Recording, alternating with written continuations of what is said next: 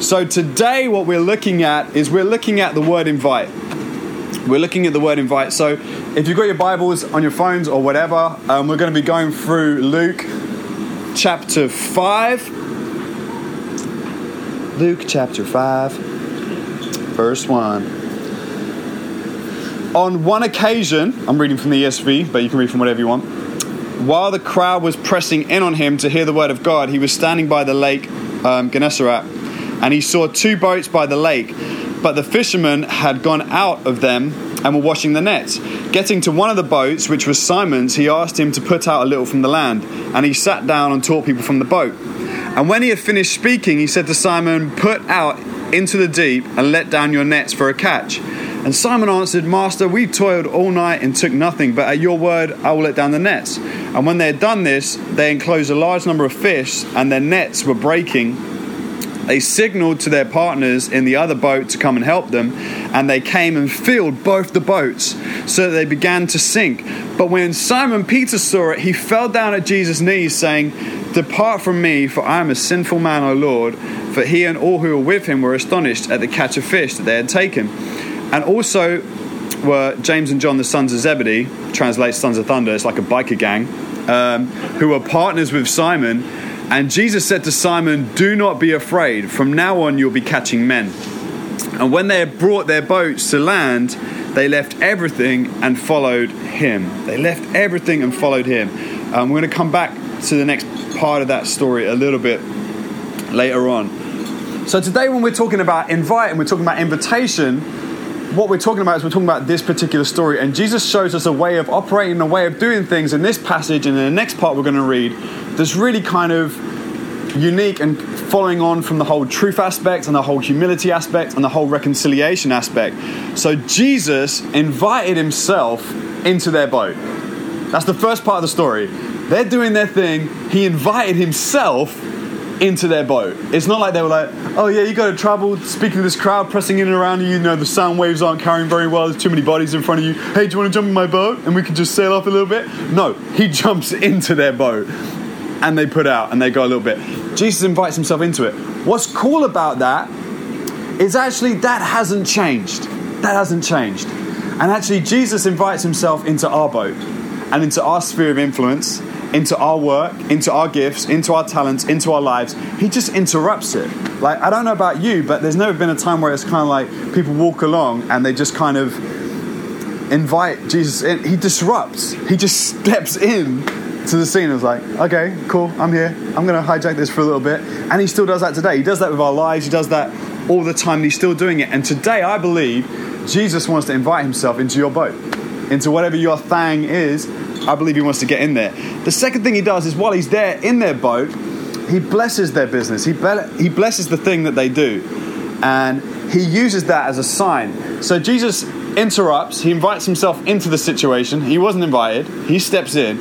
And then while he's there, he provides like a miracle, a sign. He assigns them. So they've been fishing at the right time, doing everything correct, caught nothing. He tells them to do something completely wrong at the wrong time of day, in the wrong place, in the wrong area, and they catch more than they've ever caught in their lives. He gives them a sign of who he is. And at that moment, we start to see something about Jesus which is pretty cool. You see, Jesus went fishing, but he didn't go fishing for the fish. He went fishing for the fish to catch what he wanted to catch. He wanted to catch Peter, and he wanted to catch the other fishermen. So he went out fishing, and through the whole object of catching more fish than they've ever caught, he doesn't really care about the fish. He did it deliberately to catch them. And you know what? I believe that God not only wants to invite Himself into our sphere of influence, into our situation, into our talent, into our job, into our passion, into our family, and He wants to step in. And when He steps in, He blesses something around us that is there just to lead us to Him, that's just to get us to follow Him. So, He's talking about fishing for men. That's what he kind of talks about. Jesus went fishing not for fish, but to get Peter on the end of his line. Jesus has him hooked now, and he's going to teach him how to hook others. He invites Peter to be like him. He invites Peter to be like him and to do what he does. And it's the same for you and I. But he wants to step in, not in. So, so often when it comes to like evangelism or any of these things, it's so one dimensional. Like this last week, where I live, I can't believe how many Christians are out and about. I seriously can't believe it. I live right at the top of a high street in these apartments, and as I walk down the high street, like I bump into Christian after Christian after Christian, and it's it's insane. It is so insane. There'll be a guy who who won't say anything, who just holds something and has a sign, and there's another person who does similar to that but plays music. And then one time I saw the guy who stands and does nothing come over, snatch this woman's leaflet, read it, critique it, and then critique how she's doing. I'm like, dude, like you're not so hot, man. I just want to let you know, like what you're doing is like. I was thinking, geez, that's you weren't so hot, and you're kind of giving her like stick. I move a bit further down. There's this guy and his wife, and I don't know where they're from, but they're just got this speaker thing, a sign, some things, and singing out a tune really badly, worship songs on the high street, and doing that. And then I go a bit further down. I mean, this is all in one day. I kid you not. I go a bit further down, and now there's these guys rapping, and it's cool. And I'm like, oh, someone's doing something relevant. And then they finish their whole set thing because I've been pushing a buggy around, even sleeping in it, whatever. They finish their set, and these guys are standing there, and then they ruin it like what they were doing was kind of cool. They could have done a few things better, if I'm honest, but they stood on this high street and they started shouting a chant Sutton for Jesus, Sutton for Jesus, take Sutton for Jesus. And I was like, oh, Jesus. Why would you do that? Go back to your church and do that. Do that in private. But everyone else is around, they're like, these guys are militant and they are scary. And everything they've done that was kind of cool and trendy and people were stopping to, now people are like, oh, this is awkward. And they're kind of walking off.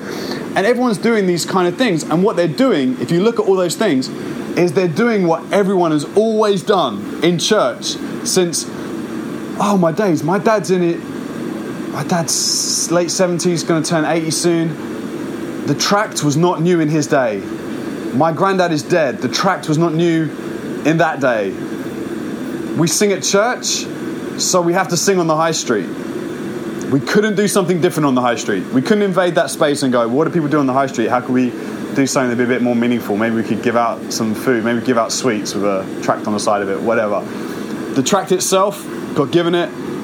The graphic design on this tract, oh man, we're like I don't know, the Sinclair Spectrum was the computer that that came out. I mean, it's just so ancient. And then, and then you open it, and like doctrinally, theologically, it's amazing. But for the person receiving it, it's meaningless. It's meaningless. Well, why do I say all that stuff? Am, am I kind of wanting to just like cuss out some people? No, I'm not. But Jesus steps into Peter's boat, into his world, in his way, does something relevant for him in his business, in his area of interest, blesses his socks off, and then Peter is like, whoa. Just left with a whoa moment, a wow moment. Because so often we want to just tell someone something they don't want to hear. When you come to someone, you want to tell someone something they don't want to hear, they don't want to hear it. They're not listening to you. But when you do a whoa moment, it's no longer they want to hear. Why did you do that? Why would you what are you doing? Jody once offered to pay for someone's shopping because they didn't have the money. Every queue stopped, every cashier stopped, and everyone was turning to my wife asking her a million questions. A wow moment. Why would you do that? That's a lot of shopping. She doesn't have the money. Why would you? Good Friday. Here, we turn water to wine. Every single table. Why? What? What's the catch? What, what do you want from me? Are you thinking I'm going to come to church? No, I don't want you to come to church. What do you want? I want you to have a great evening because that's what Jesus did at a wedding in Canaan. Jesus, what? What? What? All of a sudden they're open. And then this one woman said to me, You're making me want to go to church. Oh, how dastardly of me. you know what I mean? You're making me want to go to church. Come, don't come. Whatevs. Have a great evening. Another person came and said, That's so refreshing. A Christian doing something, and you don't actually you don't want anything from me. You're not trying to close a deal. You're not trying to catch me. You're not trying to have a great evening. A wow moment. A wow moment. Do I then go, she came in under the keys to my share, let's have a shandy? Do I try and seal the deal? Do I run in a closet somewhere, come out in a white suit? Let's do this thing. Just creating a wow moment. I think so often we try and, and seal deals. And I think what God wants to do is just open the conversation He just wants to step into the boat. He wants to create an amazing moment for someone.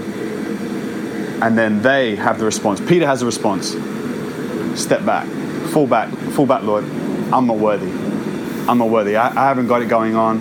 You don't know the kind of guy that I am. I'm a sinner. And that moment, Jesus goes, I'm going to make you a fisherman. Peter's statement is, This is who I am. I'm not cut out for this. Jesus' statement is, I know exactly who you are.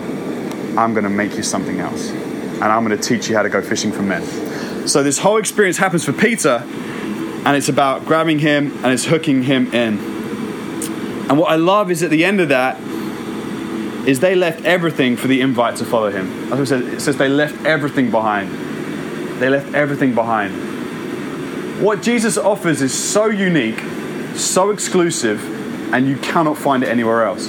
And actually, I am going to jump on the Prince of Peace because he gives us peace not, not as this world, world gives it to us. He gives it in a totally different way. Like I can go through the most mental situations that are just anxiety overload, and God gives me peace.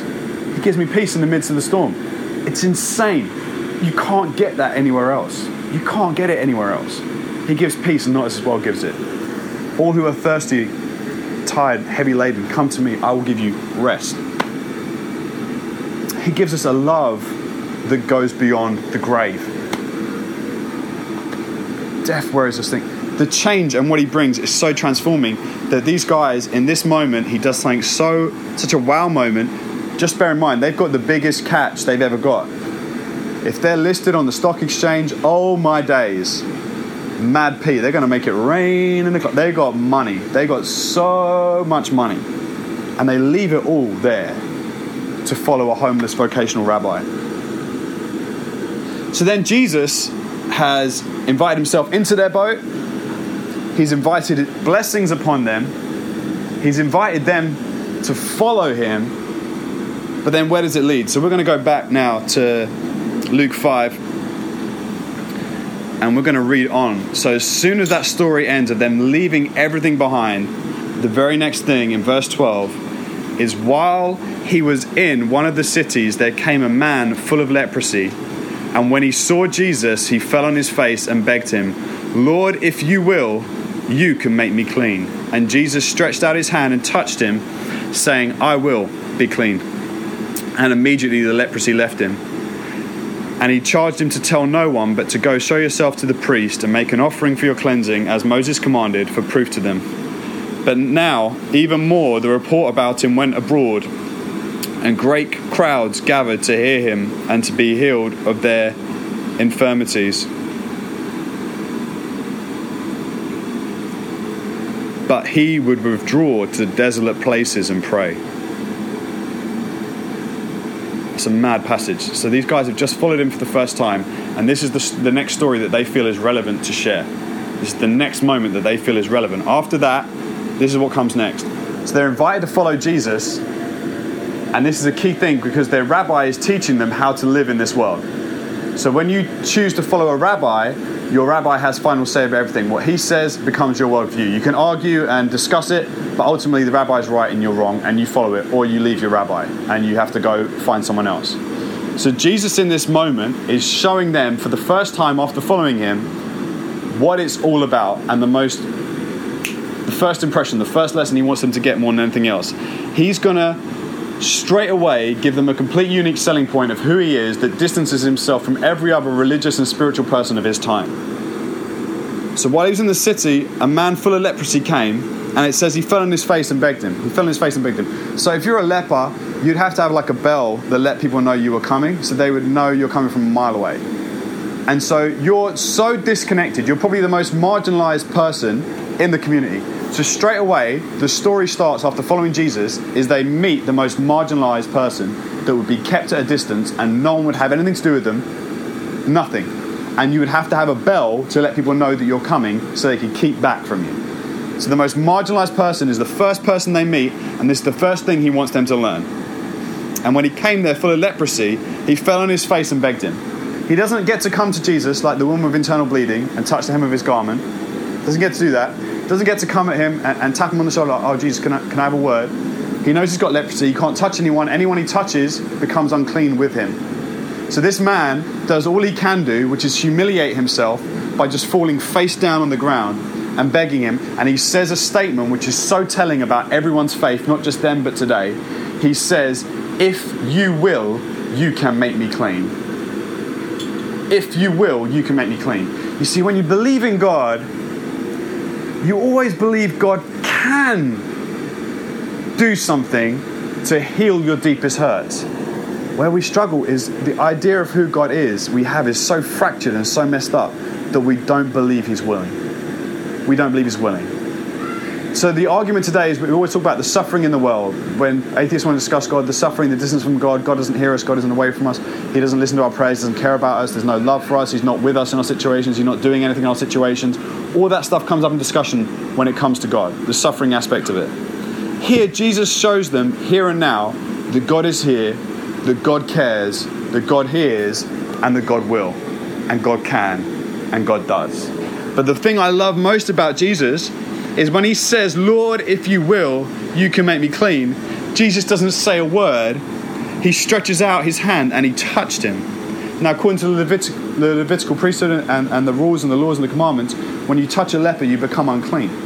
You become unclean. Jesus reaches out and touches him. At this moment, they're following this rabbi and they're like watching and they're like, oh no, who is this waste man that I have just left millions and millions of pounds for?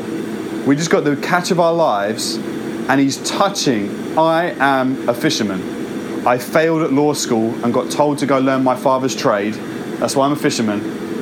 And even I know you don't touch a man with leprosy. You are now unclean. You have just thrown your entire ministry away in the first instance of me following you. That is what is happening there. So for you and I, we read the story and we just see it and that's cool. But for the reader who engaged with this, who knows and lives in that time, who hears and engages with this text, they're like, oh my days, Jesus reached out and touched him. Like, that is insane. That is your, you've just deaded your ministry. It is insanity. He touches him and he says, I will and be clean. And immediately the leprosy left him.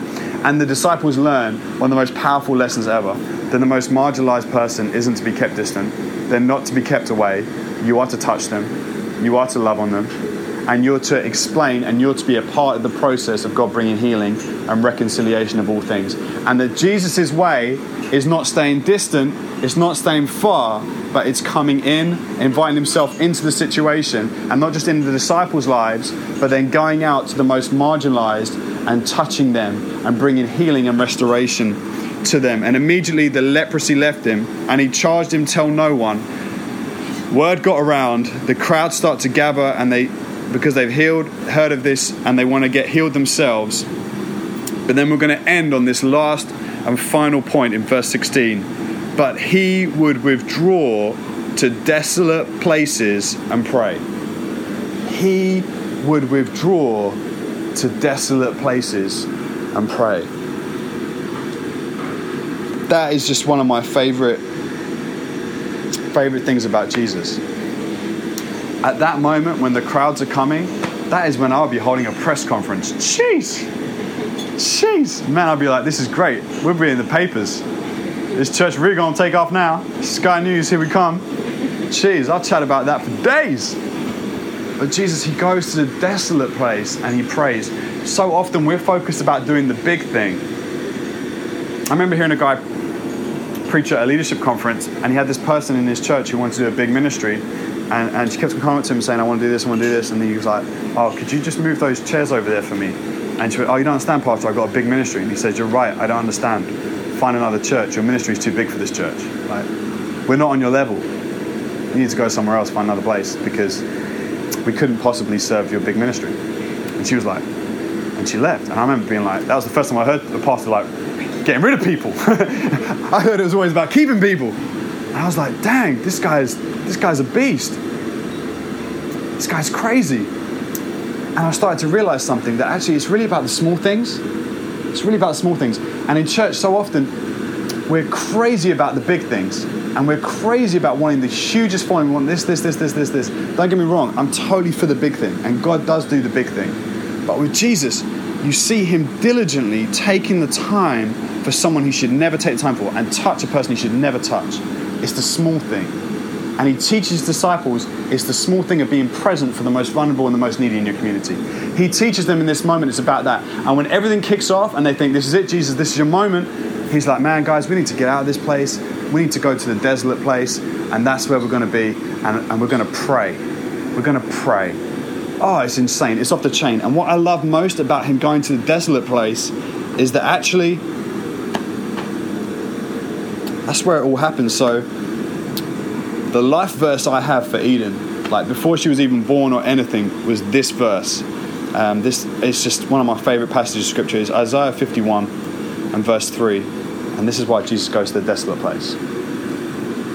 For the Lord comforts Zion, He comforts all her waste places, her desolate places, and makes her wilderness like Eden her desert like the garden of the Lord.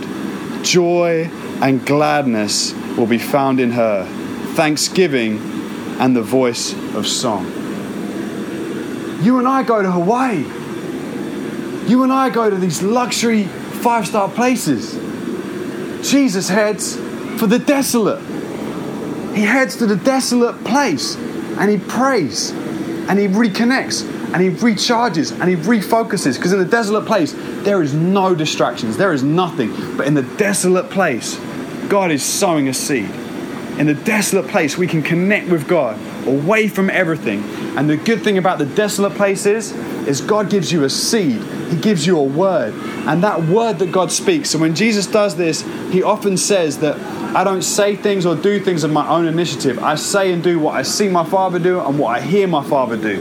And so he goes to a place where there's no distraction so he can completely hear from God. There's no notifications on his phone, there's no nothing. He's just there in this desolate place because he's going to hear a word from God. And he knows that if he gets a hold of one word from God, it doesn't return void. He knows if he gets one word, one seed from God, he can go to a wasteland and reap a Garden of Eden. Reap a Garden of Eden. Eden, the place that we're cut off from and we're welcomed back in, in the desolate place. And, and me, I don't know about you, when I get to the desolate place, I'm like, God, what are you doing? I start questioning God, like, God, I feel like I feel like you're not who you say you are.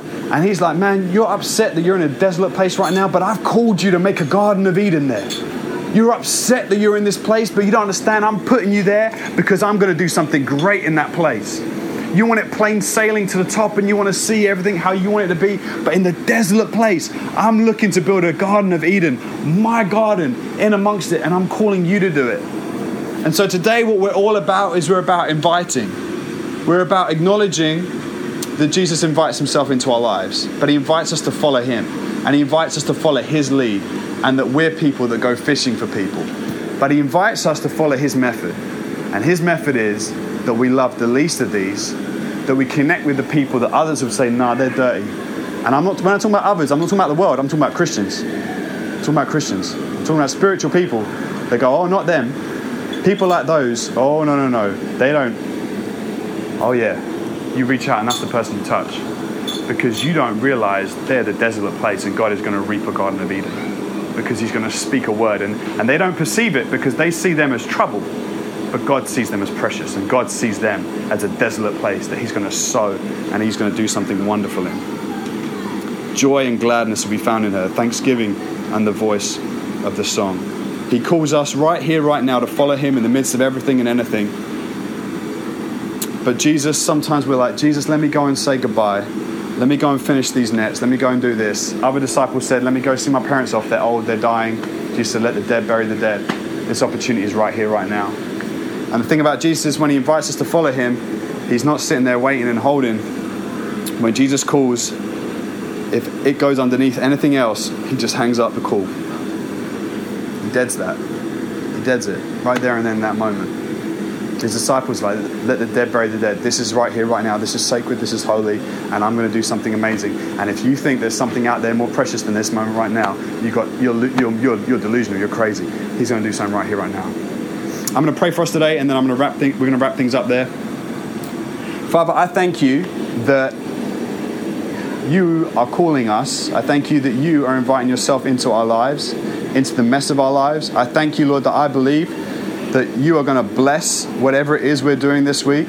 that you're going to do something amazing in our lives for us as a sign of your goodness and your faithfulness. But I thank you, Father, that I also believe you're calling us to be like you and to be people that invite people to you, but also invite ourselves into their lives. we're going to get in amongst the mess. Um, that we're going to be just like you were in the example you gave of how you touched someone's life who others would have distanced themselves for and had nothing to do with, but you had everything to do with them. And you brought restoration and healing to them. And Father, I also pray that this week will be a week where we find comfort in the fact that even in the desolate places in our lives, you are doing something new, you are doing something good, and that you are going to reap a Garden of Eden, and you are going to bring your joy and your gladness to the situation. I just pray you be with us this week, and I pray that you would help us to know you more. In Jesus' name, amen.